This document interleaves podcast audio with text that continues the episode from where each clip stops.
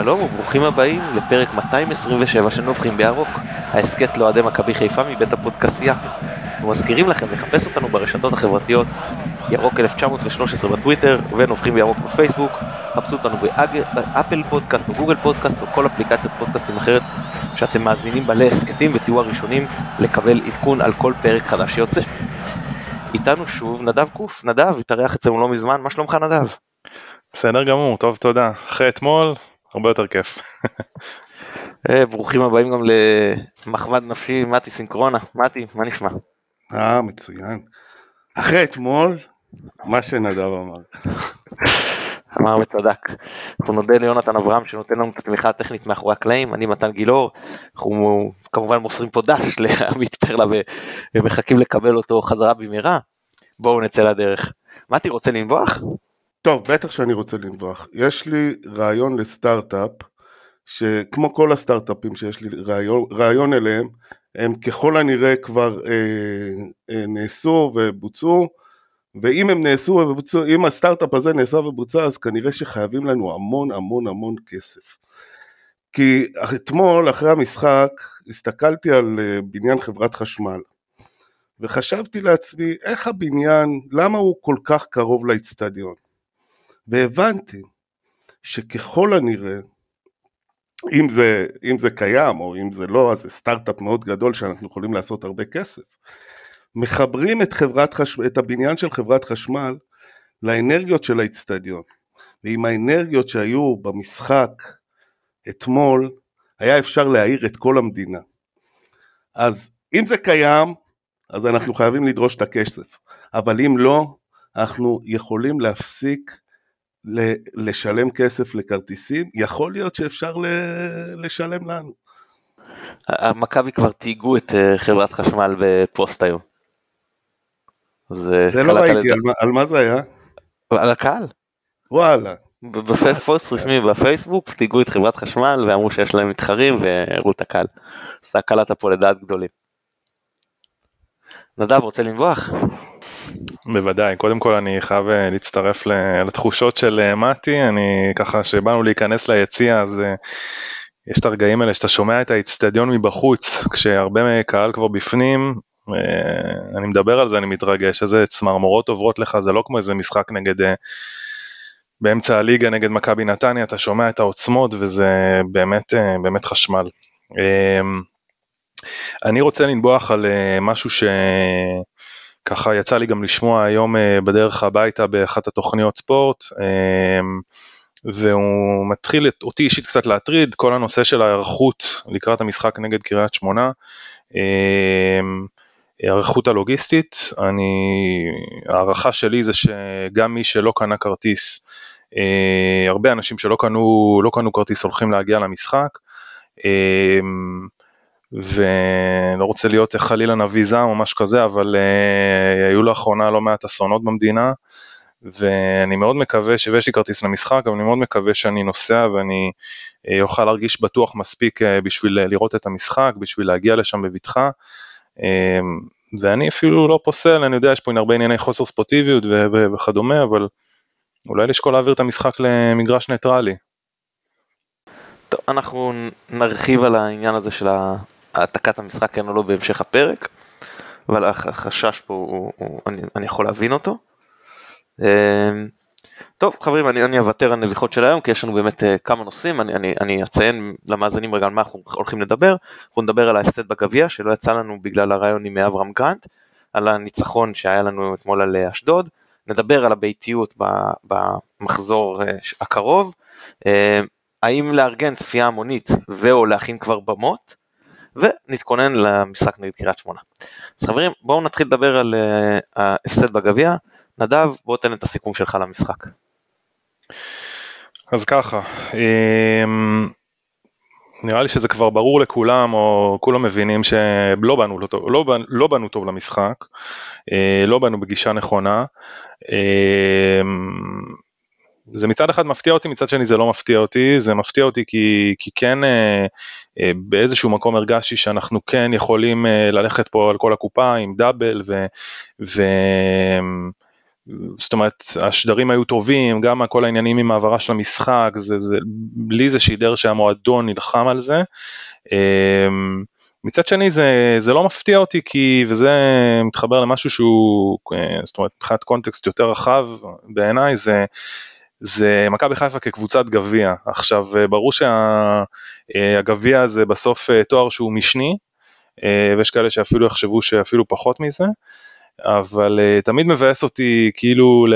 והיו לא מעט הזדמנויות פעמים שלקחנו אליפות, הגענו לגמרים והפסדנו אותם, אז תמיד מבאס אותי להתאכזב גם שם כל פעם מחדש, וכאילו, אני רוצה את מכבי חיפה דאבליסטית, uh, אני, רוצ, uh, אני רוצה לראות גם את זה. אז זה, זה נורא, כאילו הדברים נורא כוללניים ורחבים, אבל זה, זה מה שהפריע לי בעיקר במשחק. הגיש, בסוף מה שהפסיד לנו את המשחק זה נטו הגישה אני חושב, וזה מבחינתי. מתי, אתה יצא לך להיות בדאבל הקודם ב-91 באיצטדיון? בטח. בגמר גביע אני מדבר, כן? נגד הפועל פתח תקווה. גם בגמר גביע.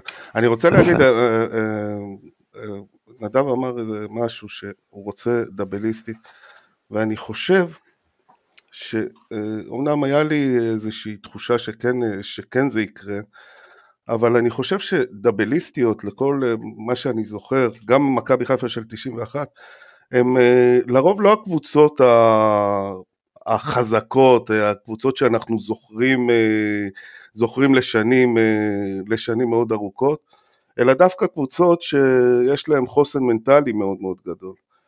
ואני חושב שמכבי חיפה עונה המנטליות שלה היא קצת, יש איזושהי אמביוולנטיות.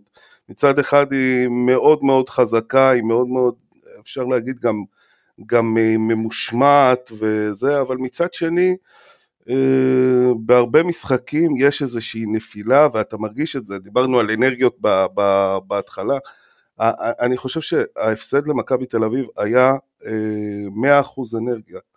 אה, מכבי תל אביב ניצחה עם יותר אנרגיות ממכבי חיפה. פחות בגלל שהיא הייתה אה, הרבה יותר טובה, וברור, כאילו אם אה, מסתכלים על המשחק, אה, על המשחק באופן אה, מקצועי, רואים, מכבי תל אביב הייתה הרבה יותר טובה, אבל אה, מבחינת התחושות ראו שמכבי חיפה לא הגיעה לשם. טוב, אני אתייחס, התייחסתם לפן המנטלי, אז זה באמת מאוד מאוד בלט וגם אני אתייחס לזה. אני אגיד ש... אה, אני, אני אלך כי זה קצת אולי נשמע מגוחך ואבסורדי, אני חושב שאם מכבי תל אביב היו מגיעים עם סגל מלא, הרכב חזק וזה, אני לא יודע אם היינו מנצחים והיינו עוברים, אבל אני חושב שזה לא היה נראה ככה. אני חושב שחלק גדול מאוד מהעניין זה לא זלזול של מכבי, זה לא שהם אמרו אוי זה חלשים הם, אנחנו הולכים לפרק אותם, ממש לא. זה להפך, זה חשש כזה של הם באים במצב כל כך כאילו נחות, בלי סגל ועם שחקני הרכב מאוד משמעותיים שנדרים ושהם לא היה להם שגרת אימונים והכל ומאוד מאוד כאילו היה לחץ של איך יסתכלו עלינו אם את זה נפשל, אם אחרי כל כך הרבה זמן שלא ניצחנו אותם, אפילו כשהם מגיעים בכזה מצב, אפילו שאנחנו כאילו מובילים את הטבלה והקבוצה הכי טובה וכבשה הכי הרבה וספגה הכי מעט, ואם אפילו את זה נפסיד, מה אז יגידו עלינו, וישימו לנו כוכבית על האליפות וכל מיני שטויות וכאלה דברים, ואני חושב שזה נכנס להם uh, לראש, וזהו, זה היה לחץ פשוט היסטרי, שהרבה פחות, הרבה, לדעתי, הרבה יותר גדול מאשר בבלומפילד, עם הפיגור 2-0, שאז כאילו, אז, למרות שהוא היה משחק הרבה יותר חשוב, אה, אני לא חושב שמישהו יערער על זה שהוא היה משחק הרבה יותר חשוב בבלומפילד, ולמרות זאת הם באו עכשיו כאילו בהרגשה של, כי, של לחץ בגלל הסיפור הזה של אה, אם את זה לא ניקח. ואני גם חושב שהמלחמה הזאת של מכבי תל אביב לאורך כל השבוע שבועיים האלה גם מאוד תרמה לזה שהם כאילו מאוד התמסכנו והתקרבנו וזה גם איפשהו אני חושב שנכנס לשחקנים בכל העניין הזה ולהמר לזכות של מכבי תל אביב שהם באו מאוד בגישה של כל העולם נגדנו התנפלו על המשחק נשכו אותו בלי שום רגשי נחיתות של אה, חסרים לנו שחקנים או לא יודע הם דבררו את זה ככה. אבל הם עשו עבודה מנטלית מצוינת כנראה עם השחקנים, כי הם עלו כמו שצריך. אה, זהו, יש, יש, תראו, יש פה גם הרבה עניין מקצועי, אבל יכול להיות שיש לנו איזה שד שמתפתח עם הסיפור מולם, לא משנה באיזה מסגרת, ובסדר, זה, זה, זה, זה חלק מהעניין, כאילו, אני אומר, קודם נזכה באליפות, הלאה, אחרי שנזכה באליפות בתקווה אם וכאשר, אני חושב שהלאה זה כבר יהיה יותר קל אה, להפיל קופים יותר קטנים מהגב, כי זה כרגע הגורילה שיושבת עלינו, ואחרי שאתה מוריד את הגורילה אז יותר קל לך לזוז ולהוריד גם את הקופים הקטנים יותר. אה, ואם אנחנו אה, אה, נשים בצד רגע את הגישה שהיא אכן היה דבר מאוד מאוד מרכזי, אגב אני חושב שאם היה קל זה גם, זה ספקולציה כמובן, אי אפשר לדעת לעולם, אני חושב שזה גם היה משפיע, אבל בואו נעבור לדבר קצת מקצועית בכל זאת. אז נדב, לפתוח בלי, אתה יודע, הרכב בלי חזיזה, ובסופו של דבר גם בלי וילצחוט למרות שזה כאילו הגיוני אבל אתה פותח בלי אף טריבליסט שהוא שחקן שאתה יכול לדחוף לו את הכדור ושיעשה קסמים כאילו אצילי שיש לו דריבל אבל הוא לא, לא הטיקט שלו זה דריב, דריבל וחזיזה ווילצחוט שני שחקנים שהטיקט שלהם זה דריבל פתחת בלי אף אחד כזה ושמשחק ההתקפה נתקע זה איפשהו יכול גם להכניס אותך לבור לא מה, מה אתה חושב על ההרכב שבכר בחר בו.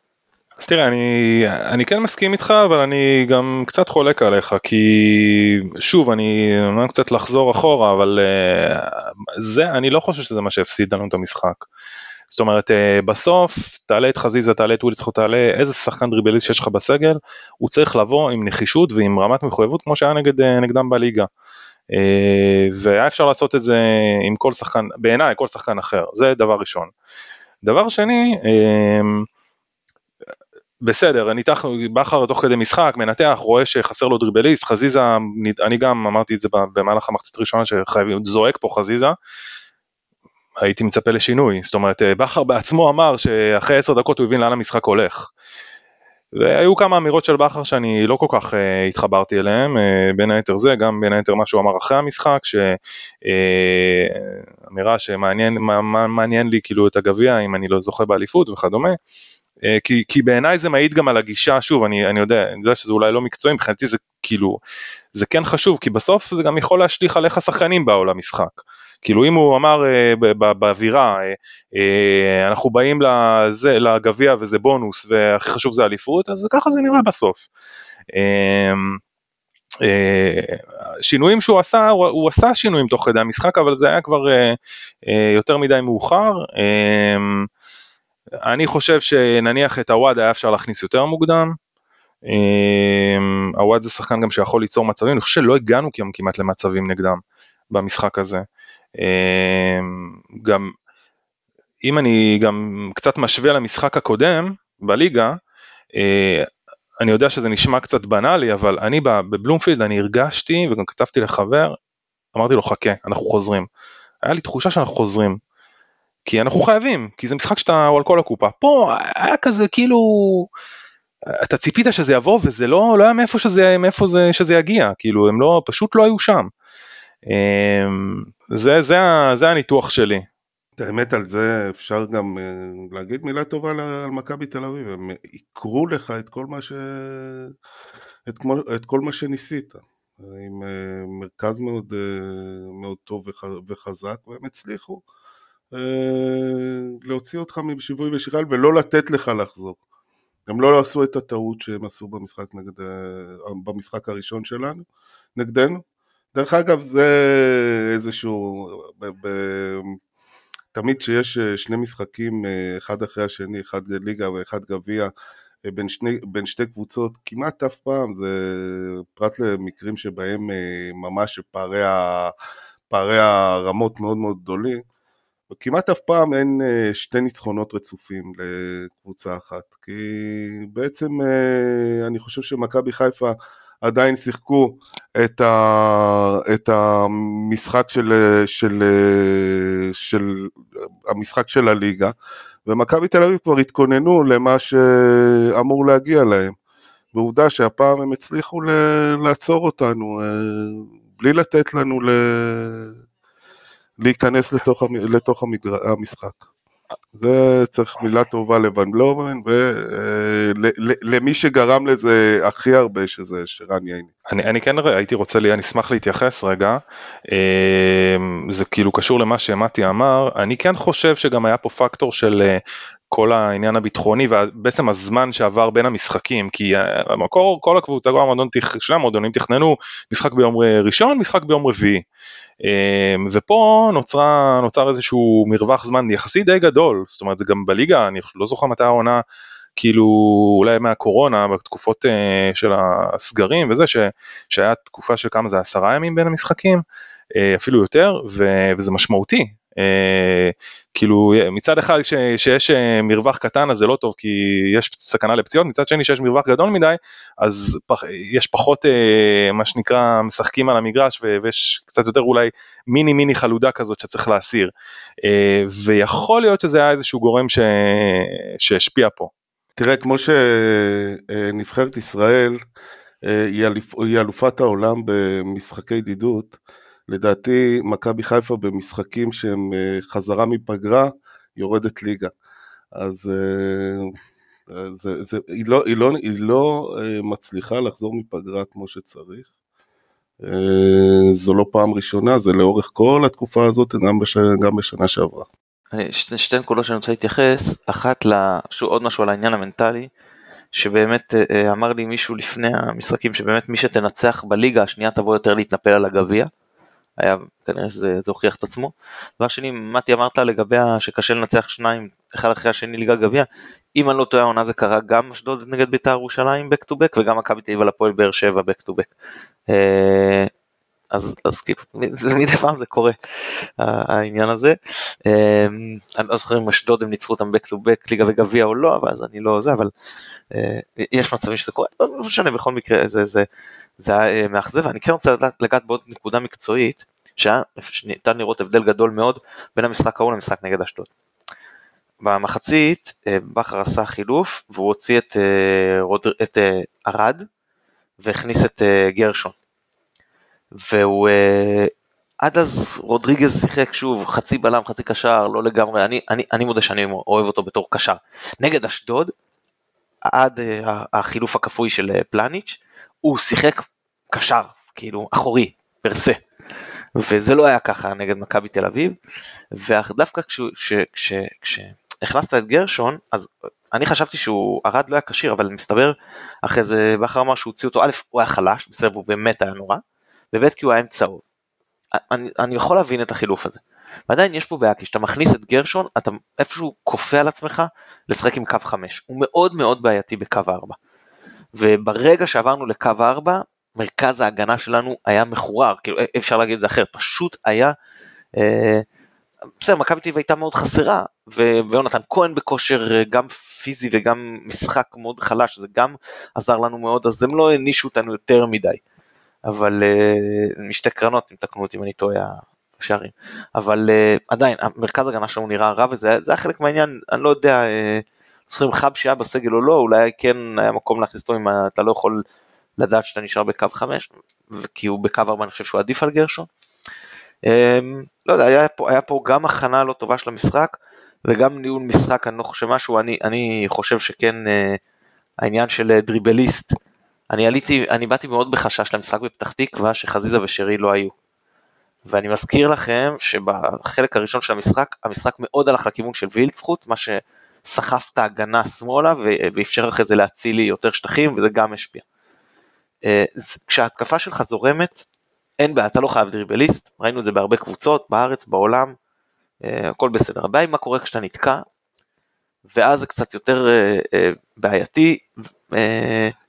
אני יכול להבין, חזיזה מהשלישייה הזאת, הוא באמת בתקופה הכי פחות טובה. למרות שאתמול ספציפית הוא היה טוב, כן, הוא היה יותר טוב מאציליה, אני מדבר אבל עד המשחק גביע נגד מכבי תל הוא באמת היה בתקופה פחות טובה מהשלישייה הזאת, ואני מבין שבכר רצה לעלות עם השלישייה החזקה שלו באמצע, בטח כשאתה משחק מול גלאזר, גולסה ופרץ, כן, שזה באמת קישור מפלצתי ברמה ישראלית לכל דבר ועניין. אה, לא פרליה ז'וטה בדיר, אבל עדיין מפלצתי אה, יחסית לעת הנוכחית. ו, אה, אז אני יכול להבין את הרצון הזה לעלות עם השלישייה החזקה באמצע, למרות שחבל לי שהוא ששם רודריגז שיחק כזה חצי קשר חצי בלם. אמ, השאלה אם היה נכון לוותר על חזיזה, עכשיו זה נכון שזה קל לבוא בדיעבד ולהגיד הנה. אני עדיין חושב שאמרתי שאם אתה מוותר במשחק נגד מכבי תל אביב, אז אתה מוותר על שרי, ש... עכשיו שלא יהיה ברור, לא כי אני חושב שהוא פחות טוב, אני חושב שהוא השחקן כנראה הכי טוב במכבי. אבל אתה מוותר על שרי כי אתה חייב, לפחות בחלק הראשון, את אה, אצילי וחזיזה רודפים, את אצילי וחזיזה שגומעים אה, שטח, את אצילי וחזיזה שעוזרים בהגנה, ובשלב יותר מאוחר אתה מכניס את שרי שמבחינה התקפית אף אחד לא משתווה לו במכבי. הוא עם התרומה הכי גדולה, לא תמיד, לא באופן עקבי, אבל אה, כן על פני, לאורך זמן, וכן בטח בבית העליון שהוא באמת פנטסטי, גם נותן מספרים, גם אה, שדרג את עצמו, כאילו פתח את העונה ממש טוב, היה לו בטן פחות טובה, והוא חזר ממש חזק. אה, זהו, אז זה היה קצת חוכמת בדיעבד שלי פה לגבי העניין הזה. מתי, שאלה שעולה לי לראש. לפני תחילת המשחק, כשהגיעו ההרכבים, זה היה מפתיע, אני כבר לא זוכר, זה היה מפתיע שחזיזה לא, לא בהרכב? כן, אותי זה הפתיע, אני חשבתי, שהיה לי ברור שהוא יעלה עם, ה, עם השלישייה הזאת באמצע, למרות שלפני זה דיברו הרבה ואמרו שאולי הוא יעלה באותו הרכב וזה, אני אמרתי, אם אתה יכול לעלות עם שלישיית אמצע נגד מכבי תל אביב, אני חושב שאתה עולה, ואגב ביקרו את זה, הרבה היו כאלה שביקרו את בכר, ואני אומר גם בדיעבד, זה כאילו חוכמה לבוא בדיעבד, אבל לא חוכמה לבוא בדיעבד, אבל אני אומר שגם בדיעבד אני אומר שאני עולה עם השלישייה הזאת. אם אתה נותן לי עכשיו מחזיר אותי ואומר לי תבחר הרכב, ערב המשחק אני עולה עם השלישיית האמצע, אני, אני לא מוותר עליה במשחק הזה. כי אמרו שהוא היה פחדני ולא אמיץ כמו שהיה בליגה, והנה בליגה זה עבד לנו טוב, אז אני אומר, משחק אחר ולא לא הייתי מהמר פה מהבחינה הזאת. אה, כן הופתעתי שחזיזה לא, כי חשבתי שאם מישהו יראה את זה כנראה שרי, ואם לא אז אצילי. כאילו שאתה לא מוותר על הפונקציה הזאת של הדריבליסט, כי נגיד, סתם דוגמא, אצילי ושרי שניהם חזקים במצבים נייחים. אז מספיק שיש לך אחד, אתה כבר איום. לעומת זאת, כשאין לך את או חזיזה או וילצחוט, אז אתה איפשהו, וגם לא מבוקה, נכון? תקנו אותי אם רז מאיר פתח. וגם לא מבוקה שהוא לא דריבליסט קלאסי, אבל הוא כן מסוגל על המהירות לרוץ על הקו, אז אתה מאבד את כל הסיפור הזה. ושימו לב שהם אה, גם מאוד מאוד, שרי הוא לא שחקן קו, גם אם הוא מתופקד על הקו הוא לא באמת קו, והוא מאוד מאוד ברח לאמצע, ולא היה לנו משחק אגפים בכלל.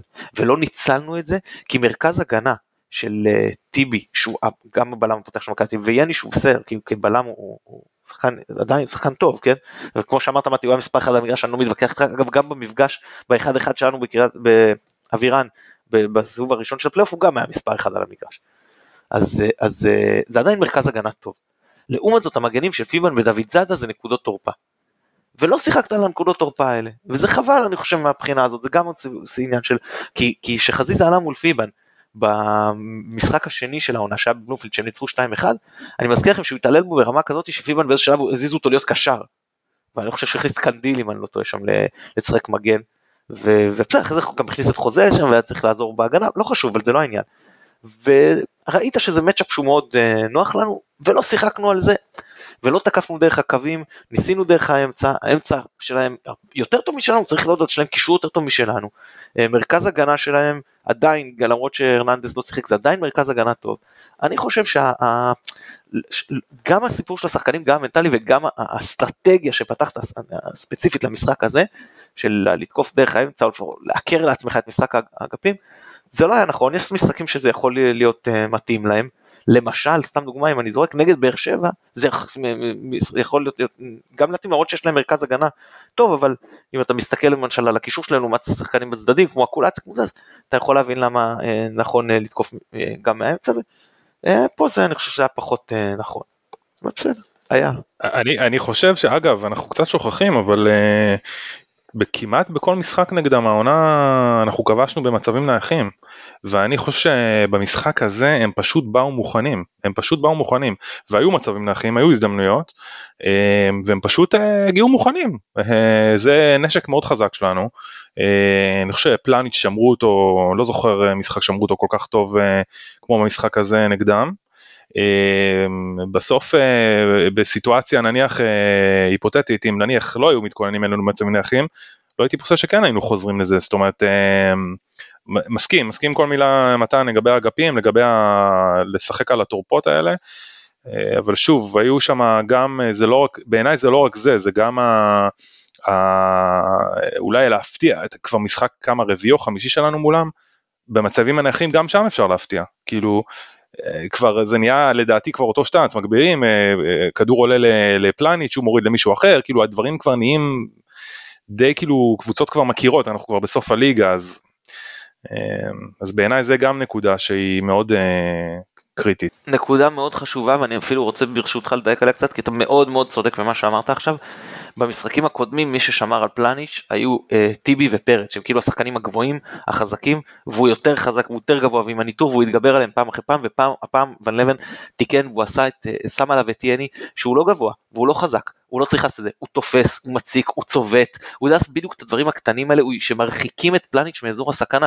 אתה לא צריך להיות הכי חזק ולרוץ הכי מהר ולקפוץ הכי גבוה אם אתה יודע שיש דברים שהם מה שנקרא מתחת לגובה המצלמה אני קורא לזה כן? וזה שחקן חכם וזה שחקן ווינר וזה שחקן מבחינתי שאומנם השנה אני מקווה שהם לא יזכו באליפות אבל זה שחקן שמביא תארים שחקן שעושה מועדון מבחינתי. וזה מבחינתי דקל היה כזה. אגב הגביע אם אתם זוכרים שדקל שיתק באותו משחק את זהבי. מה הוא הרי איטי מזהבי הוא לא אין לו את ההבנת משחק של זהבי אבל בדיוק הדברים האלה אז זה ששחקן מתחיל לרוץ ואתה תופס לו לשנייה את היד, לש... באמת לחלקיק שנייה שאף אחד לא רואה, ואתה תוקע לו, אתה גורם לו להגיע לכדור קצת פחות נוח, זה דברים שמאוד משנים במשחק. וזה הרבה פעמים יותר חשוב מלדעת אני רוצה אה, לעשות ספוילר ל... להסכת שהיה לכם עם אברהם גרנט שהיה מצוין, מצוין, מצוין. אה, ועכשיו דיברנו על מה הביא את ברק בכר אה, לעשות את מה שהוא עשה ולמה הוא לא הכניס את חזיזה וזה אה, מוביל אותי לשאלה ששאלת את אברהם מתן לגבי המשחק נגד איי פארו למה הוא לא עלה עם קטן ו... ולמה הוא עלה עם קטן וניבני? והוא אומר לך מי היה לי מישהו אחר? זה מה שזה והוא נתן לך תשובה מאוד מאוד הגיונית. אז עוד 10-20 שנה שנראיין את ברק בכר ונשאל אותו על השאלה, את השאלה הזו לדעתי תהיה לו תשובה הגיונית לעניין הזה. בוא נעבור למשחקים, למשחק ה... בוא נעבור לחלק היפה. כן, כן, כן, יאללה, אז סיימנו. יעשנו את הצופים, הזכרנו להם את כל ה... אתה צודק, אנחנו כבר מפנים מקום במקררים, אז חבל להתעסק בזה, יאללה. אז בואו נעבור למשחק נגד אשדוד, אז אה, מתי בוא תן את המילות סיכום שלך למשחק נגד אשדוד. תשמע, אה, המילות סיכום כאילו המקצועיות שיש לי, הם אה, רק מתחום הרוח, באמת, כאילו, המשחק הזה אה, היה כל כך אה, עוצמתי מבחינה, לא יודע, מבחינת תחושות שלנו כאוהדים. שיחקנו כדורגל נפלא, מחצית ראשונה, מחצית שנייה קצת פחות, אבל זה היה, אני לא יודע, אין לי מה לדבר על כדורגל באמת, ב, ב, על המשחק הזה, כי אני רוצה לשמוע אתכם, ויהיה לי מאוד נעים באוזן להיזכר מה היה. בשביל זה באתי, כאילו, כדי, באתי להסכת הזה כדי, כדי לשמוע אתכם, לא להשמיע אותי לגבי המשחק, כי הם באמת, כל התחושות שלי וכל מה שאני זוכר מהמשחק הזה, הם אה, עוצמה רגשית מאוד מאוד גדולה. אז אה, יאללה, אה, מתן, נדב, אני משאיר לכם את הבמה. אז אני, תראה, אתה דיברת על רוח, אז אני אחבר אה, רוח לגוף. זה הולך ביחד. זה נכון, היה ממש, באו למשחק בעוצמות שאני לא זוכר העונה. אבל בסוף אה, לדעתי זה מזין אחד את השני, זאת אומרת אה, המשחק היחידי שהזכיר לי אה, ברמה, כאילו ברמה המקצועית את המחצית הראשונה אתמול זה משחק נגד מכבי פתח תקווה. זאת אומרת זה גם העוצמות שלנו וגם אני חושב שזה גם עוד איזושהי נקודה שאני אתייחס אליה אולי אחר כך. הגענו להמון המון מצבים היינו כל כך אינטנסיביים אני זוכר שלא רציתי להגיד את זה תוך כדי המשחק כדי לא לנכס אבל אחרי המשחק הרשיתי לעצמי אשדוד לא הגיעו לאף מצב, פשוט אף מצב, וזה פשוט, אני חושב שזה המשחק הכי טוב שלנו העונה. זאת אומרת, אה, אם דיברנו על גישה במשחק גביע נגד מכבי תל אביב, פה זה היה ההפך לגמרי. היה לי גם תחושה שאנחנו נבוא לטרוף את המשחק, אה, כמו קבוצה שרוצה לקחת אליפות, ככה צריך לשחק. אה, אה, התאבדות על כל כדור, לחץ גבוה מאוד, אה, הגעה להמון המון מצבים. אמ, אני אגב חושב שאפרופו אתמול אני תוך כדי המחצית הראשונה נגמרה, אמרתי לחבר, רצו לי סרטים בראש מכבי פתח תקווה 1-1 בתחילת הפלייאוף. אתה מחמיץ, אתה מחמיץ, אתה מחמיץ, אתה מחמיץ, בסוף בום אתה מקבל איזה גול כזה וזה, ופתח, כל השדים מהעבר עולים, בלומפיד, אה, משחק האליפות בבלומפיד עם הקיזוז, עניינים וזה, וזה תעודת כבוד גם למכבי חיפה, זה גם איזשהו, איזשהו תהליך בגרות, שחלק אה, מהתהליך ההתבגרות שאנחנו אולי עוברים, של של לבוא וגם את המשחק הזה לנצח, כי, כי, כי זה גם אה, איזשהו משהו שהוא איזשהו ציון דרך, אה, לבוא ולשים את השני, היה גם אפשר, היה פה אפשר, משחק שהיה יכול להיות עם תוצאה אסטרונומית. אה, ואם ניגע עוד קצת, אם אני אגע עוד קצת מקצועית, אצילי מחצית ראשונה מטורפת, אה, מחצית שנייה מאוד חלשה בעיניי, אה, ושרי, אני לא זוכר אה, תצוגה כזאת משחקן הרבה זמן. זאת אומרת, משחק אליפות, אה, אני לא חושב שהוא מגיע לרמה של קטן נגד הפועל תל אביב אז ב-1-0 עם קטן מול הניאמה, אבל פשוט עשה, עכשיו זה לא רק שהוא עשה מה שהוא רוצה, אלא גם הוא עשה את זה, אם אני מבין נכון, אם ניתחתי נכון את המשחק, הוא עשה את זה מהעמדה של אמצע, זאת אומרת הוא היה חלק משלישיית קישור, לא הקלאסית של שלישייה הגנתית, אלא הוא כאילו החליף את אבו פאני, והוא עשה פשוט הכל, הוא עשה הגנה, הוא עשה התקפה, הוא ירד כשצריך אחורה, מדהים, פשוט מדהים.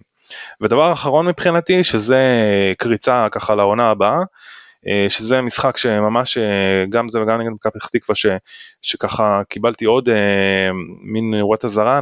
בעיניי אנחנו חייבים לעונה הבאה שחקני הכרעה או שחקן הכרעה שפשוט בא וכובש, כאילו כל המצבים האלה של אתמול, ההחמצות האלה, היה איזה החמצה כפולה שם עם דוניו ושרי מול השוער, זה מצבים שצריך לשים גול, צריך לגמור את המשחק, הקילריות הזו חסרה לי, לבוא ולתת בראש, ממש לתת בראש. אבל אה, זה, זה הסיכום שלי, כאילו משחק הכי טוב העונה בעיניי.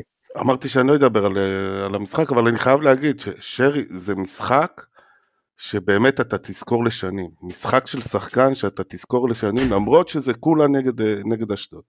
טוב, אני ברשותכם, קודם כל אני מסכים כמובן עם כמעט כל מה שאמרתם. מחצית ראשונה פנטסטית, בהתחלה חנקנו אותם ברמה שהם לא הצליחו לזוז, וזה ממש ממש חבל שלא הצלחנו לכבוש שם. כי הרבה פעמים אתה משלם על זה, ושילמנו על זה בעייפות אחר כך, כן, זה עלה לנו בעייפות, וכשאתה נותן בליץ כזה כל כך אה, אה, כבד ב, ב, בהתחלה, אז אתה באמת צריך לצאת עם אה, שער, והגענו למצבים, וחבל באמת שלא הצלחנו אה, לכבוש, אשדוד בשלב כזה התחילו להשתחרר, וכשהם התחילו להשתחרר ולצאת קדימה, אז התחלנו לעשות מתפרצות, וזה גם היה מצוין.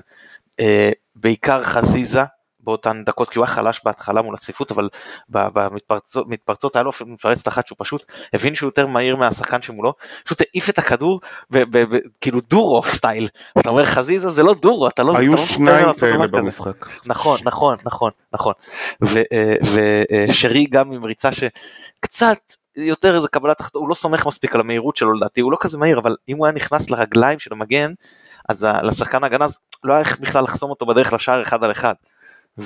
הוא מסר שם להצילי, בסדר שגם לא הגיע טוב לכדור, אבל לא חשוב, זה זה, זה, ואז מחצית שנייה ניסינו לפתוח חזק, בכר גם דיבר על זה שהוא ראה שאנחנו עולים לא טוב הרבה פעמים מהמחצית, ואז ניסינו כן לפתוח חזק את המחצית, נטע כבר גם וכבר גמר שם את הכוחות שלו, ו, אה, ואז אשדוד קצת השתלטו על המשחק לאיזה רבע שעה, גם הם השתלטו על המשחק, לא היו מסוכנים כמו שנדב אמר, סתם קוריוז, כן, סטטיסטי, מדד השערים הצפויים של אשדוד שווה למדד השערים הצפויים של נטע לביא. והוא ממש לא הכי גבוה במכבי, כן, היו כמה מעליו, רק שתבינו כמה באמת חנקנו אותם. אה, זה הצטרף לזה שגם אה, פלניץ' נפצע, וזה הכריח אותנו קצת ללכת יותר אחורה, שוב, כדי לא לשחק עם גרשון בקו הארבע, למרות שגרשון באמת היה מצוין, גרשון היה מצוין ברגע שהוא נכנס, אה, החלטה לדעתי פנטסטית של בכר, שאני מודה שאם הייתם אומרים לי בזמן אמת, לא הייתי אה, חושב על זה, להכניס את רז מאיר, מגן שמאלי קיצוני שמאלי כאלה, ולשים את אה, סאן חצי בלם, החלטה פשוט של משחק מבחינתי. מאותו רגע זה עיקר לחלוטין את הניסיונות של אשדוד קצת, שאומנם לא, לא הגיעו למצבים, אבל הם היו קצת יותר מסוכנים. זה עיקר את הסיפור הזה, זה שינה את המומנטום חזרה לכיוון שלנו, רז נתן קילומטראז' באמת, אני כל כך, אה, אני לא תופס ממנו כל כך, כי השחקן כדורגל כל כך טוב, אבל אני אה, כל כך תופס מהגישה שלו למשחק, היא כל כך נכונה, היא כל כך בריאה. הלוואי ששחקנים, שחקנים כמו טוואטחה ועווד היו באים כל, או, ובטח שואה היו באים כל הזמן בגישה של רז מאיר, הם היו כוכבים לא יודע מה לחפש בארץ, אני אגיד את זה ככה. אה, באמת פנטסטי, ואז המבצע הזה של שרי, של וואו, שאני לא יודע אם הוא חשב שהוא יכול לעשות דבר כזה, אמרתי על הדריבל, בדרך כלל אתם לא רואים את זה משרי. פעמיים, זה, זה, איזה הטיות גוף. זה גם בפעם הראשונה שהוא עבר את השחקן, ופעם שנייה הוא עשה ראיוס.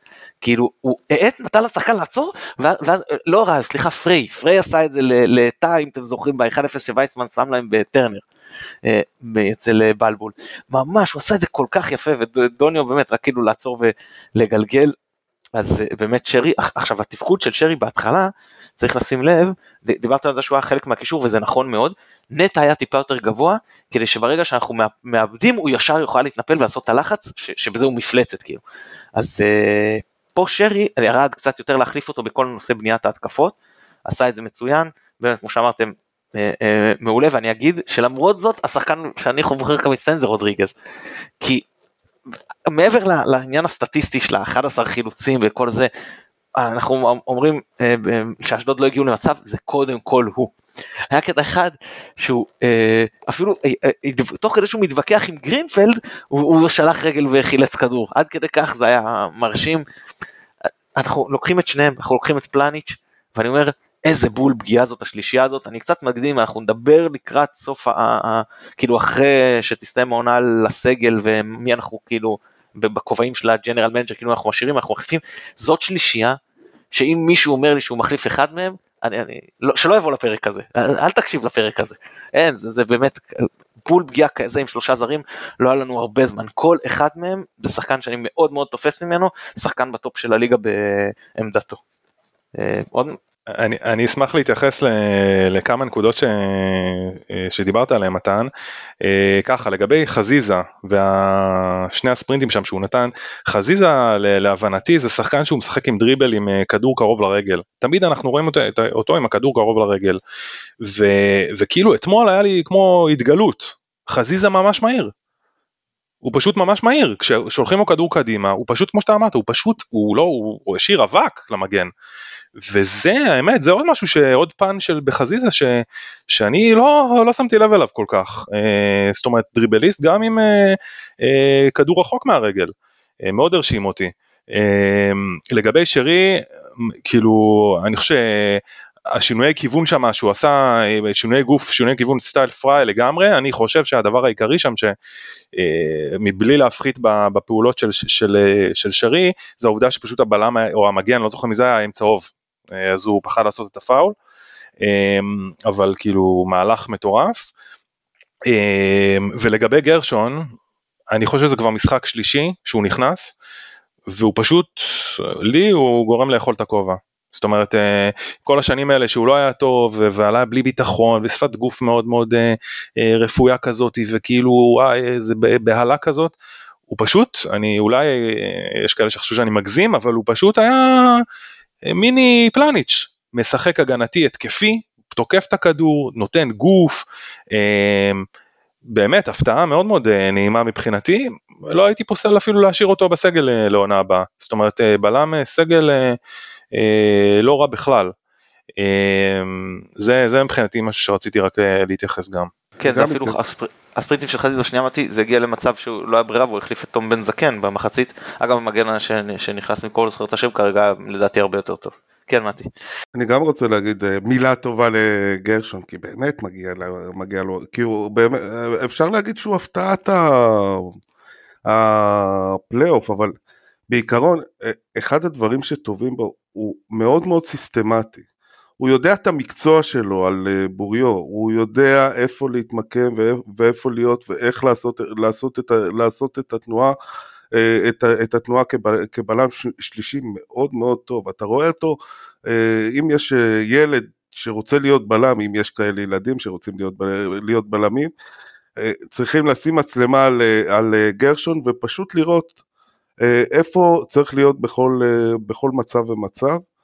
אה, לפעמים הוא קצת גמלוני בעניין הזה, אבל זה, זה טוב למי שאתה יודע, רוצה להתמקד ולראות את הדברים לאט לאט, איך הוא עושה את זה, אז אה, זה הבן אדם לשים עליו את המצלמה. פלניץ' קצת יותר מדי מהיר בשביל זה. בעיניי קרדיט לגמרי פה, זאת אומרת גם כמובן לגרשון אבל גם לבכר, זה מבחינתי, זה, זה כמו עוד רכש בינואר, זה אה, עד כדי כך מבחינתי עבודה נטו של אה, צוות מקצועי, אה, כמובן מנטלית של השחקן עצמו, אבל גם של הצוות המקצועי.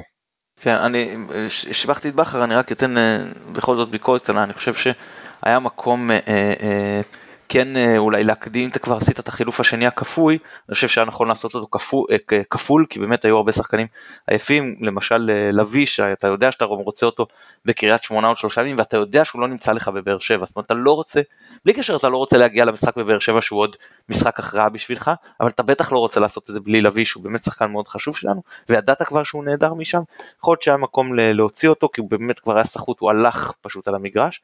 אה, גם אגב אה, נתונים יפים מאוד, לא, לא שהיה לו משחק רע, אבל עדיין אה, הוא היה מאוד עייף, ויכול להיות שעדיף להכניס את אפילו מאור לוי במקומו בשלב הזה, כי השארת לעצמך שלושה חילופים לפעימה אחת, שאתה לא יכול להשתמש בה כבר בדקה ה-60, כן, זה היה ברור.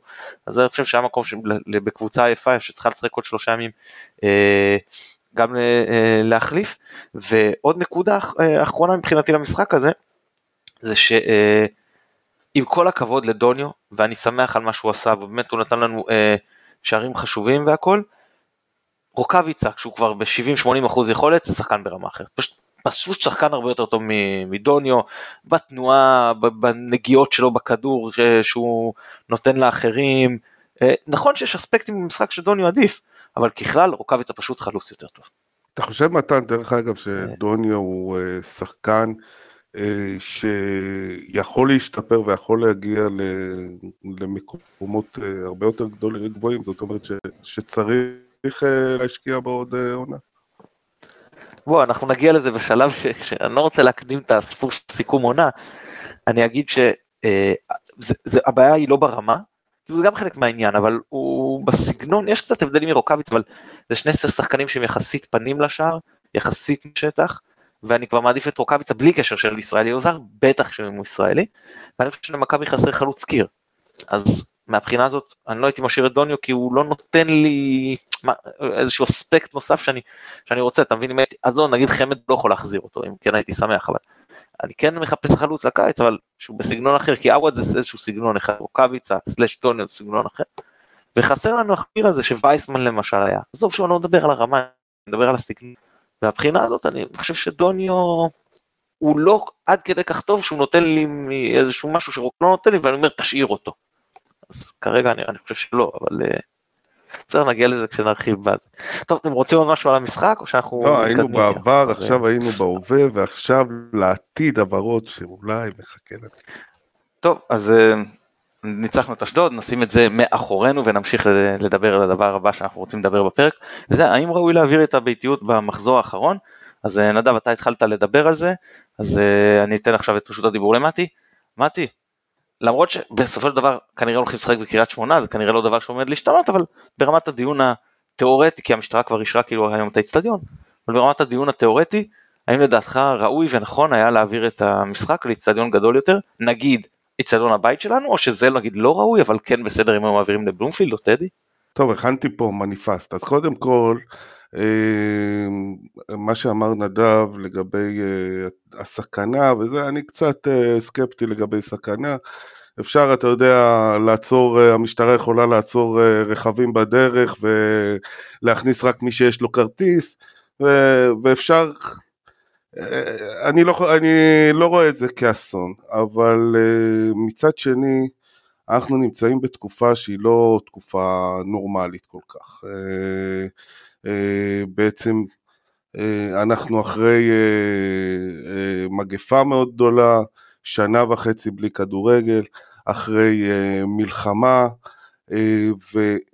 ואחרי אתמול גם, שאתמול היה באמת כאילו אני, אני אחזור אחורה לתקופת, ה, לתקופת המגפה, הקורונה שהייתה פעם, פעם, פעם. אחת המחשבות שהיו לי אז, אה, זה בעצם שיכול להיות שזה לא יחזור כמו שהיה. כדורגל לא, לא יהיה כמו פעם.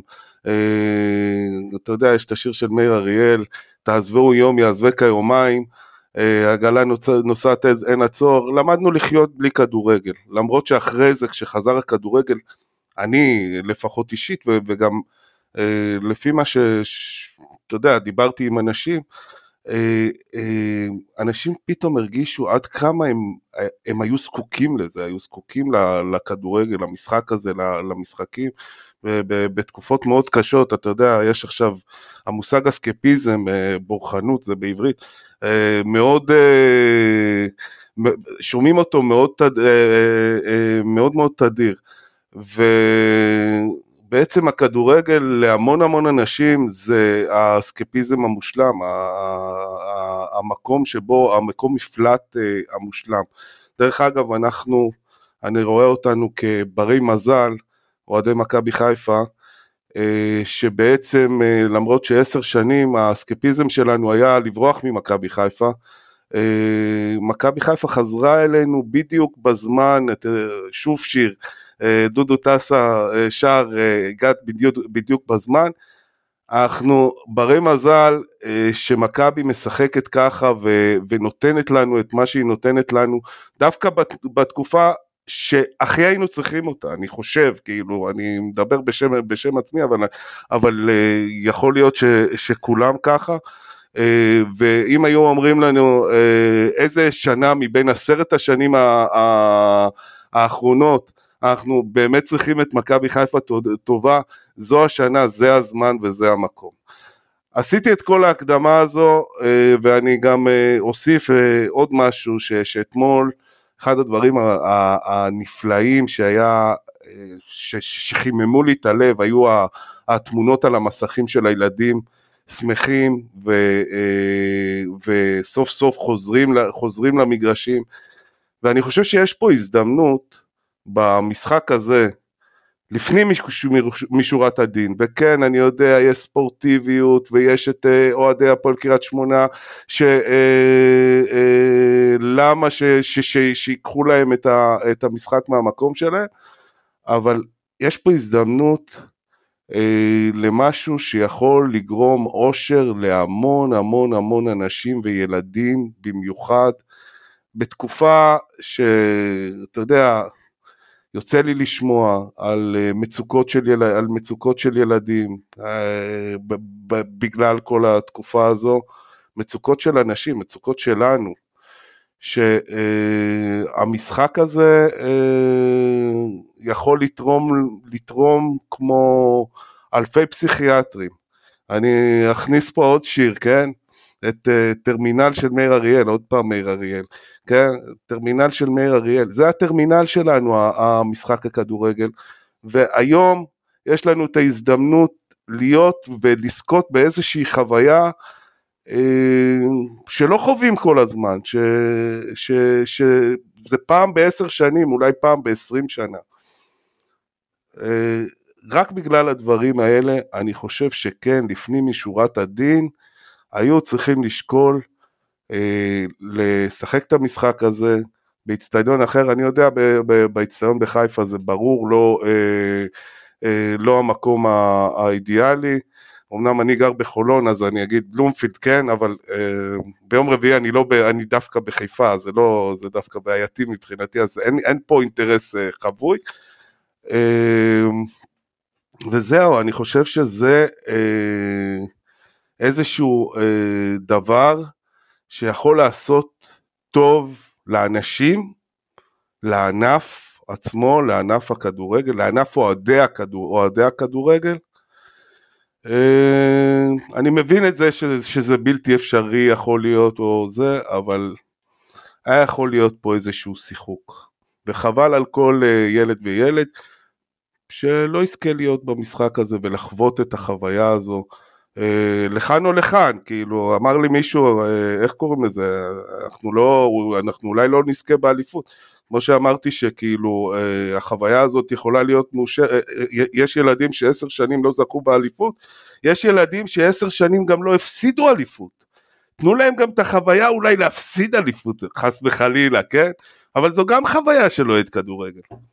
נדב, אתה רוצה להגיב לפני שאני אגיד את דעתי? אה, כן, משהו, שני דברים בקטנה, קודם כל הדבר האחרון שמתי אמר, ממש ככה, אני, זאת אומרת, אה, יש לי חבר שגם סיפר לי שהוא כל כך התרגש אתמול שהוא ממש בכה, אה, וזה, כאילו, ניסיתי ככה לחזור, לחזור אחורה להגיד מתי בכיתי מכדורגל, זה היה בעונת אליפות של, שהפסדנו למכבי תל אביב, שהם ניצחו שם באר שבע עם הקהל שם שפרץ בווסרמיל למגרש, זה שבר אותי. אז, אז כן, כאילו אני, כדורגל זה, אין כמו כדורגל, זה, זה כל, ה, כל האמוציות האלה, זה בדיוק, בדיוק הדבר ש, ש, שיכול אה, להחזיר אותנו לחיים. אני גם, היה לי ככה איזשהו vision, vision כזה שאחרי הקורונה זה יבוא ממש ממש טוב. אה, זה לגבי זה, לגבי הנקודה של מה שמתי נגע לגבי המגרש, אני חושב שיש פה עוד פן, אה, הפן של הנראות.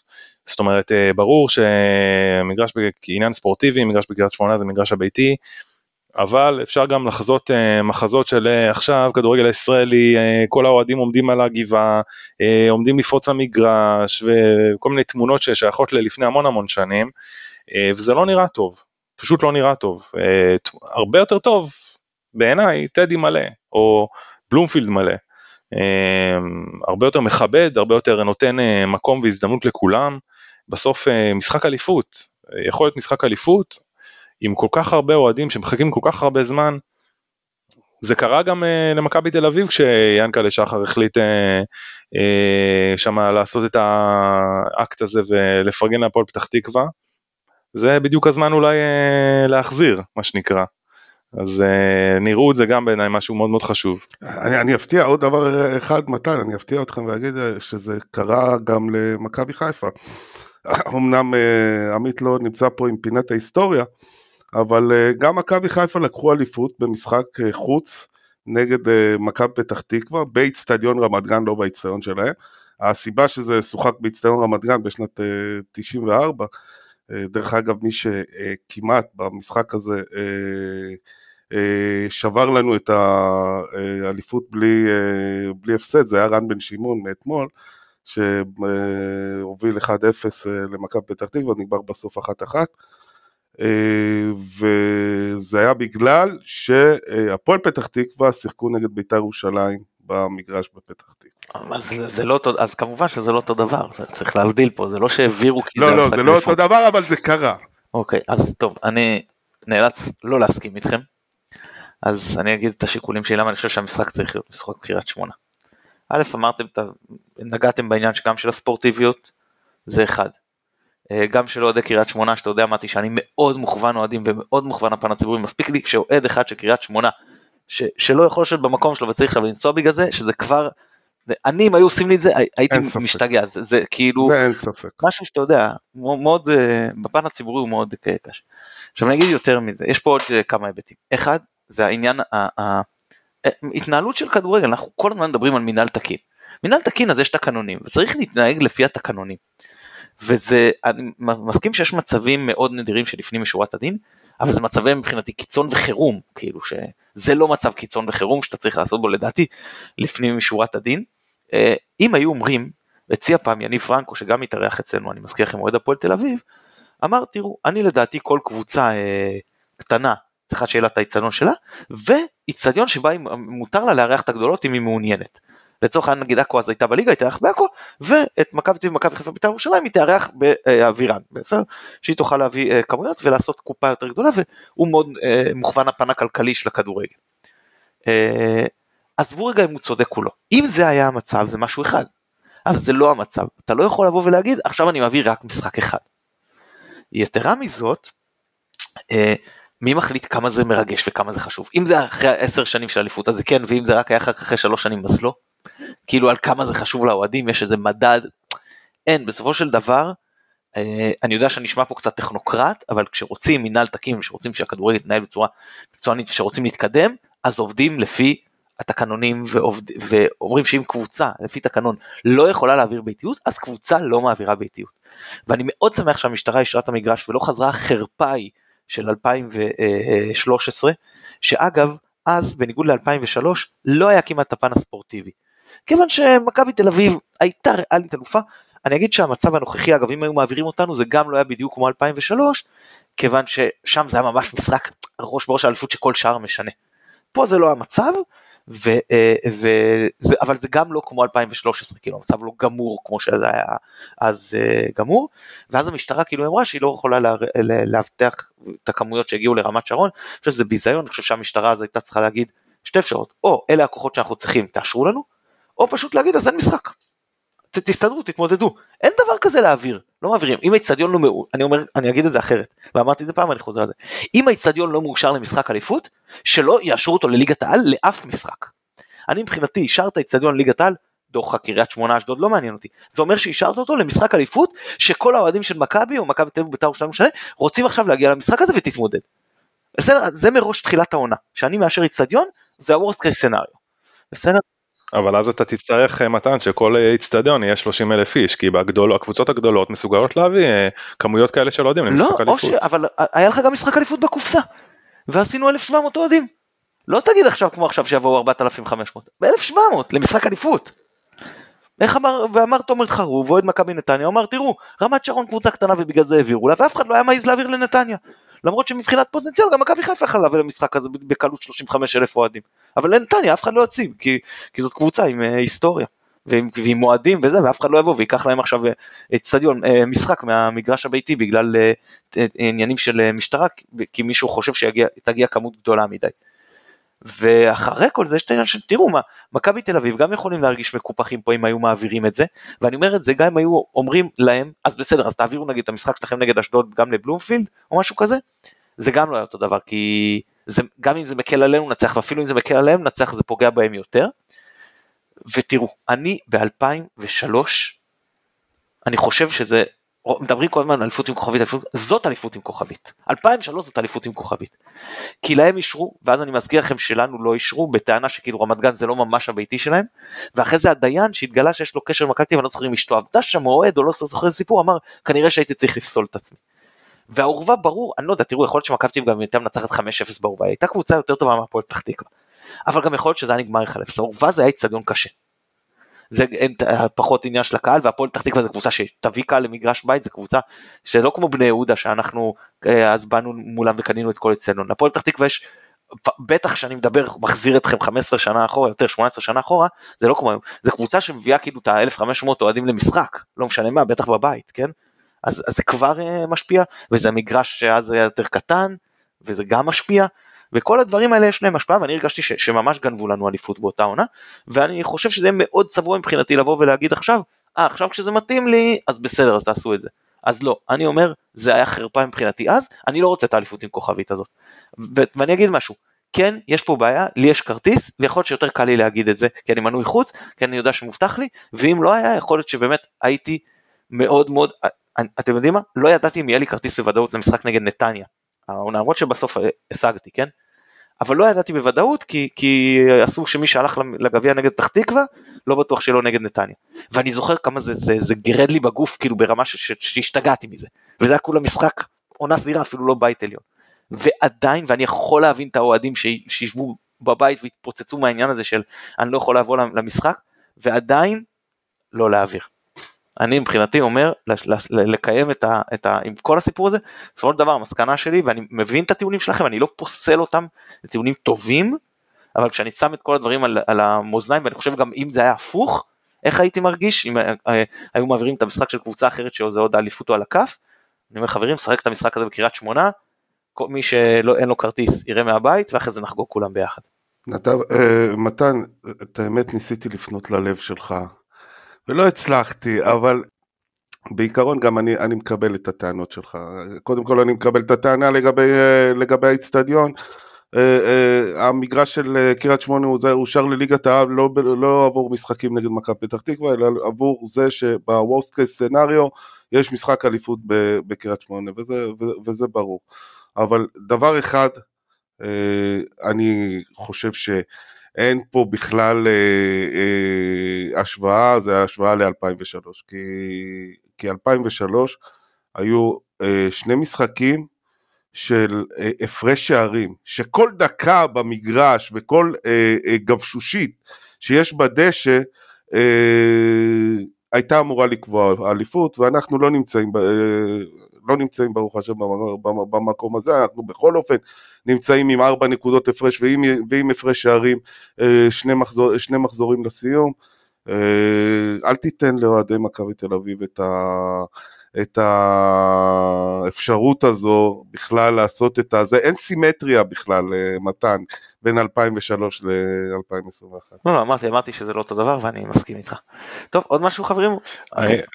אני, רק רוצה להוסיף אה, נקודה אחרונה מבחינתי בנושא הזה, בסוף אם חס, וחלילה יהיה פגיעה בנפש זה לא שווה כלום. ואני, אם יש פוטנציאל פה לאירועים שהם אה, קצת קיצוניים, כמו, כמו שאמרתי, הגעה של אה, כמות עצומה של קהל למגרש ופריצה למגרש ו, ו, ומהומות ודחיסה ביציעים, בעיניי זה לא שווה את זה בסוף. זה ברור, אבל זה אצטדיון כזה שאתה לא יכול לאשר אותו במשחק אליפות, אני אומר אל תאשר אותו מראש, והמשטרה שאישרה מראש, גם הפעם אישרה את האצטדיון, לכאורה לטענתה היא מסוגלת למנוע אה, את המצבים שעליה אתה מדבר, זאת אומרת, אם המשטרה אישרה, ואנחנו, אני מקווה שבאמת שום דבר כזה לא, לא אה, יקרה, ואני קורא מפה לאוהדים בלי כרטיס למשחק, חברים, אל תגיעו לקריית שמונה.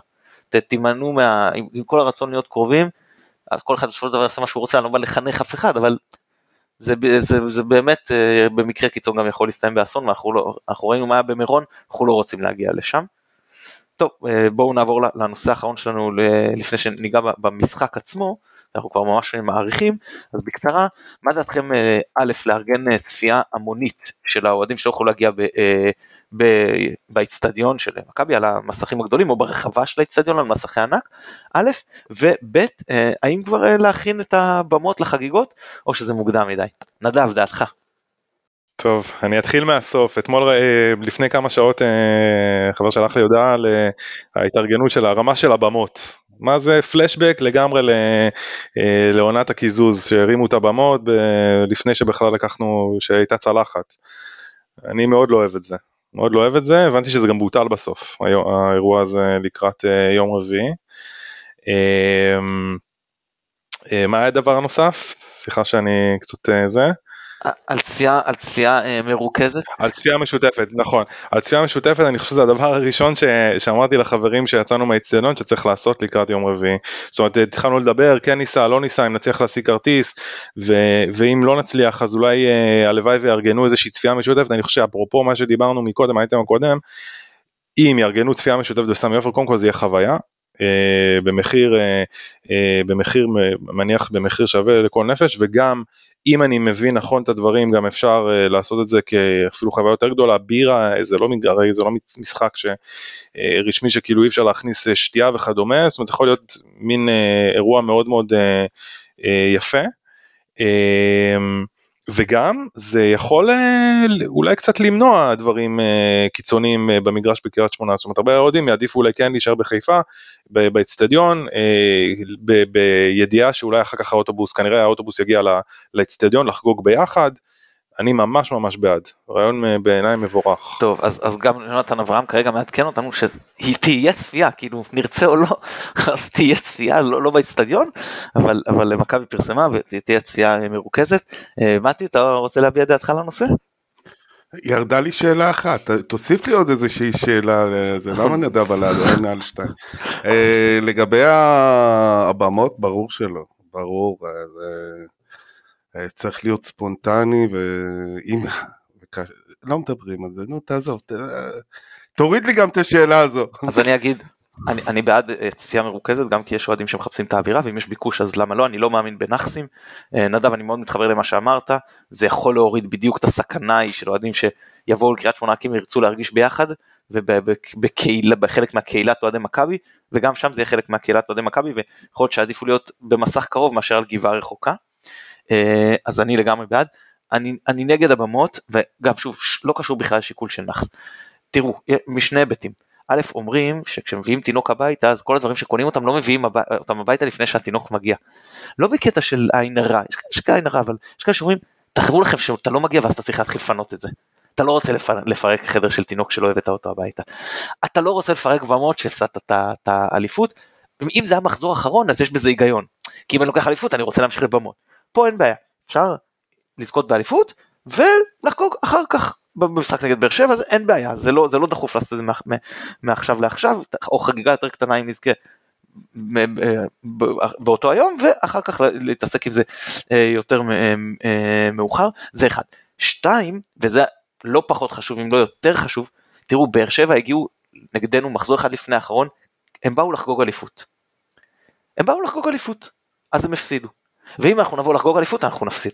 לא באים לחגוג אליפות, באים לקחת, באים לנצח את המשחק, באים לעשות את זה בשיניים ובציפורניים. ולא מכינים במות שאתה בא לקחת בשיניים ובציפורניים, כי אני מבחינתי לא בא לחגוג. אני ביום רביעי לא בא לחגוג. מקווה שאני אנצח שאני אוכל לחגוג ביום ראשון. אני בא לנצח, אני בא לתת גרון בדיוק כמו שנתתי אה, אתמול. מבחינתי זה, זה, זה, זה משחק מלחמה, זה, זה ממש לא, אני חושב שגם אגב הגישה שלנו נגד בני יהודה ב-2010 גם קצת הייתה של אנחנו באים לחגוג, זה גישה לא טובה. צריך לבוא, אנחנו באים למשחק קשה, שמכבי תל אביב הפסידו אותו, אני מזכיר לכם לא מזמן באותו אצטדיון, אצטדיון ששנים אנחנו התקשינו בו, אנחנו באים להילחם ולקחת שם את הנקודות. ואם כבר אני דיברתי על המשחק הזה אז בואו נדבר uh, לקראת המשחק, אני אתן כאילו איזשהו uh, uh, על קריית שמונה, אז אני מניח שהם יעלו עם ברקוס, uh, אני לא יודע למה לא, לא פתח אלו ולא פתח במשחק האחרון, אבל אם הוא כשיר אני מניח שהוא כן יפתח, יובל לוין פתח במקומו, אבל דן ונחמיאס מרכז ההגנה, כן, טוראי סאקו, רועי קיאט, מן הסתם בקישור, אני שוב לא יודע מה, מה קורה עם אופמייסטר, למה הוא לא פתח, זה קצת מוזר לי, אבל אני מודה שאני לא בימים האלה בדיוק בקיא על קריית שמונה ומי כשיר שם יותר או פחות. מוחמד שחר, אנסה ולוסיו מריאנו כמובן. לא יודע אם, אם מה יקרה אם אופמייסטר לא יפתח בסופו של דבר מי כן, אבל אה, אולי עופר מזרחי, אולי רוטשט, אולי לוגסי, לא יודע, אבל זה פחות או יותר אמור להיות ההרכב שלהם, ואם זה באמת ההרכב שלהם, נדב, מה מבחינתך צריך להיות ההרכב שלנו למשחק? אמ, שאלה טובה. אמ, אני כן הייתי הולך על אותו, אותו מערך אמ, כמו אתמול, זאת אומרת, אני לא הייתי הולך על אה, שלישיית קישור קלאסית אה, אגרסיבית. הייתי משחק עם, אה, אם אנחנו מדברים רגע על הרכבים, אז ג'וש, מצד ימין כן הייתי משחק חוזר לרז מאיר. אני חושב במשחק הזה צריך יותר, קצת יותר אחריות הגנתית ו, ומשמעת, יותר שיקול דעת בקבלת החלטות. פלניץ' יחסר, אם אני מבין נכון, נכון לכרגע. אז אנחנו צריכים להיות עם, אה, נשחק עם אה, גרשון ועם אה, עם עופרי ארד, מצד שמאל סן מנחם, ובקישור הייתי, הייתי משחק בעצם כמו אתמול, תקנו, אותי אם אני טועה, ביום רביעי מישהו אמור להיות חסר לנו ברמת הצהובים? לא, רק להביא בראשון ואבו פאני חוזר. אז אני הייתי משחק אה, באותו הרכב, זאת אומרת באותו, באותו זאת אומרת קישור קדימה, אה, באותו, באותם שחקנים ובאותו מערך. אוקיי, מתי, מה דעתך? אני מעתיק מנדב את ההרכב, בדיוק. מה שהוא רושם על הלוח אני גם כן רושם, זה אותם שהם... טוב, אז אני ברשותכם לא אסכים איתכם. אני, אה, גרשון בקו 4 זה... אה, מפחיד אותי קצת, אני, זה לא אומר שאני עובר לקו 5, לא שם, זה כן אומר שאני עולה עם השלישיית אמצע החזקה. אה, כן, רז מאיר ולא מבוקה, שוב, כי גרשון מבחינתי לוקח לי את ההגנה איפשהו אה, קצת אה, יותר אחורנית, ואני פחות סומך על מבוקה למרות שהוא משחק בצד של ארד, עדיין אם אה, הגנה קורסת למקום אחד אז אתה צריך יותר חיפוי ממקום אחר. אני לא פותח עם רוקאביצה, לא כי אני, שוב אמרתי אני חושב שהוא החלוץ הכי טוב שלנו, אני פשוט חושב שהוא היה מאוד עייף, הוא עוד לא חזר לעצמו מבחינה פיזית ותוך שלושה ימים זה יהיה לו קשה. אה, וקשה לי מאוד להחליט מי מהשלישה הקדמית אני מוצא, זאת שמאחורי החלוץ אני מוציא, אז, אז זה קל מה שנקרא להגיד את זה בתיאוריה, בסופו של דבר צריך להחליט על הנייר, אני עולה עם אה, שרי וחזיזה, ואצילי אני שם אותו בחוץ כי הוא פחות נח לאחרונה, והעומס עליו הכי גדול. אה, ובסופו של, ובהמשך נטע היה מאוד מאוד עייף, וברור לי שהוא לא, לא יוכל לשחק 90 אה, דקות באינטנסיביות אה, גדולה, אז יהיה לו יותר קל בהתחלה כי הוא יחלוק עם, במקרה הזה עם עוד קשר את התפקיד שלו עם אבו פאני, אבל, אה, אבל מבחינתי הוא כאילו מה שנקרא חילוף מהבית עם אצילי, אולי במחצית, אולי שלב מאוחר יותר, אם נזדקק כמובן, אם לא אפשר דברים אחרים, אבל זה כאילו הרעיון, לחזור להרכב הזה שאתם מדברים עליו למערך שאתם מדברים עליו רק עם אבו פאני במקום לביא, בחלק האחרון של המשחק וככה לסגור אותו. ובכל זאת לעלות יותר אה, מבוקר, אה, כשאני לא פוסל, פוסל שתלוי איך המשחק יתפתח, גם להכניס את חבשי ולעבור לשלושה בלמים, בטח עם אה, נוביל, ואז אולי אפשר את מבוקה, וכאילו אפשר לשחק מהבחינה הזאת, אבל... אפשר אולי, יכול להיות שאני אומר איזה שטות, אבל אפשר אולי לשחק קו חמש עם רודריגז? אפשר, בוודאי, וכ, כי וכך, רודריגז... לא, וככה אתה, אתה נשאר, אתה נשאר באותו, באותו, באותו הרכב, כי באמת, רוד, רודריגז זה, זה השחקן שעלה לי ראשון, אתה יודע, כי אני רגיל שהוא כבר הרבה, הרבה זמן הוא על הספסל ואנחנו מסתדרים לידיו, אבל אחרי המשחק של, של אתמול, אי אפשר להוריד אותו, להוריד אותו לספסל. אבל אה, אם כבר אין לנו את פלניץ', ויש לנו את גרשון, ואחת הבעיות שלך לשחק עם גרשון אה, בקו 2, וגם לשחק נגד קריית שמונה עם שלושה קשרים אחוריים, אה, עם, שתי, עם שתי קשרים אחוריים מאוד, מאוד דומיננטיים. זה אולי סתם להפסיד שחקן. אז תשחק עם שלושה בלמים עם רודריגז, ופתרת את העניין. אני אגיד רק שאם אתה עושה את זה, לדעתי, אז א', שהרדי יהיה הסוויפר ורודריגז הימני, אה, שזה נראה לי עובד יותר טוב ככה, וב' בכזה מצב אם רודריגז לא הולך חצי קשר חצי בלם בלם על מלא, אז אני מעדיף את מבוקה. על אה, רז מאיר, כי אני פשוט, אה, זה אומר שאני זורק את המשחק לצדדים, אם אני עולה עם אמצע מעובה, וכאילו במרכז הגנה, ואני נותן חופש למגנים שלי, ואז במקרה כזה אז אני מעדיף את מבוקה שהוא כלי התקפי יותר מסוכן מרז מאיר. אני כן אה, רוצה להגיד שבעיניי אה, רודריגז במשחקים האחרונים, אה, כשהוא שיחק ג'וקר כאילו בקישור קו אחורי כל פעם, מה שבכר לדעתי בשביל זה הוא הביא אותו, לדעתי הוא לא, הוא לא תפקד כל כך טוב בקו האחורי. אני, זאת אומרת, אני חושב שאם רודריגז משחק צריך לשחק בקישור, ופה זה אתגר לברק בכר, זאת אומרת, באמת, כי, כי גם זה שלישיית, אה, אם, אם רודריגז כן יורד כל פעם אחורה, זה שלישייה שהיא מאוד לא אורגנית, כאילו, אה, זה כאילו רודריגז, גרשון וערד, זה מין החלאה כזו שאני לא במשחק הזה הייתי מנסה. אה, ועוד משהו קטן רק לגבי המשחק, אני חושב שבכר, לצורך, אני חושב שהייתי במקומו מתכנן טוב טוב אה, מה שנקרא מקטגים, מקרים ותגובות, כי, כי זה משחק מפתח, אתה מנצח פה, אתה לקחת אליפות, וכדאי להכין אה, ממש כל מקרה תגובה, עכשיו חלילה או סופגים מוקדם, או, או לא מצליחים לכבוש, אה, זאת אומרת גם להכין איזשהו קלף מהספסל, להכין איזושהי הפתעה טקטית. לדעתי זה, זה, זה must כאילו בשביל לצלוח את המשחק הזה בהצלחה. טוב, עוד משהו לגבי המשחק או שאנחנו עוברים לשלב ההימורים? אוקיי, מצוין, אז יום רביעי, 26 במאי 2021, מחזור 35, אצטדיון קריית שמונה, שווה, שעה שמונה בערב, הפועל עירוני קריית שמונה מארחת את מכבי. מתי, תן לי תוצאה. אה, אני משעמם כבר, אבל זה, זה מנכס השעמום הזה. 3-0, אין לי תוצאה אחרת, לא... מאה אחוז, נדב תוצאה.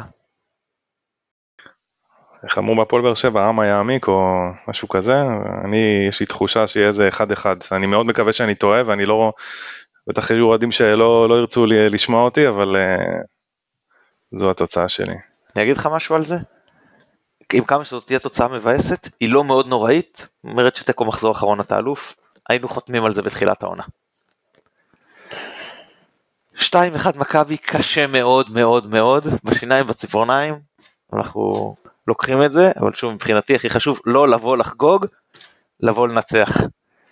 נדב, המון המון תודה שהתארחת אצלנו שוב. תודה לכם, היה לי ממש כיף. מתי, אני מצטער שלא יכולתי לתת לך פרק מצחיק כמו זה שהיה לכם אחרי אשדוד, אבל אני, היה לי כיף איתך גם הפעם. אה, בטח, היה לי כיף. מה שאמר נדב, בדיוק, היה לי מאוד מאוד כיף. אנחנו שוב נודה ליונתן אברהם שנתנו את התמיכה הטכנית מאחורי הקלעים. אני מתן גילאור, תודה רבה שהאזנתם, ירוק עולה, ביי ביי. Amém.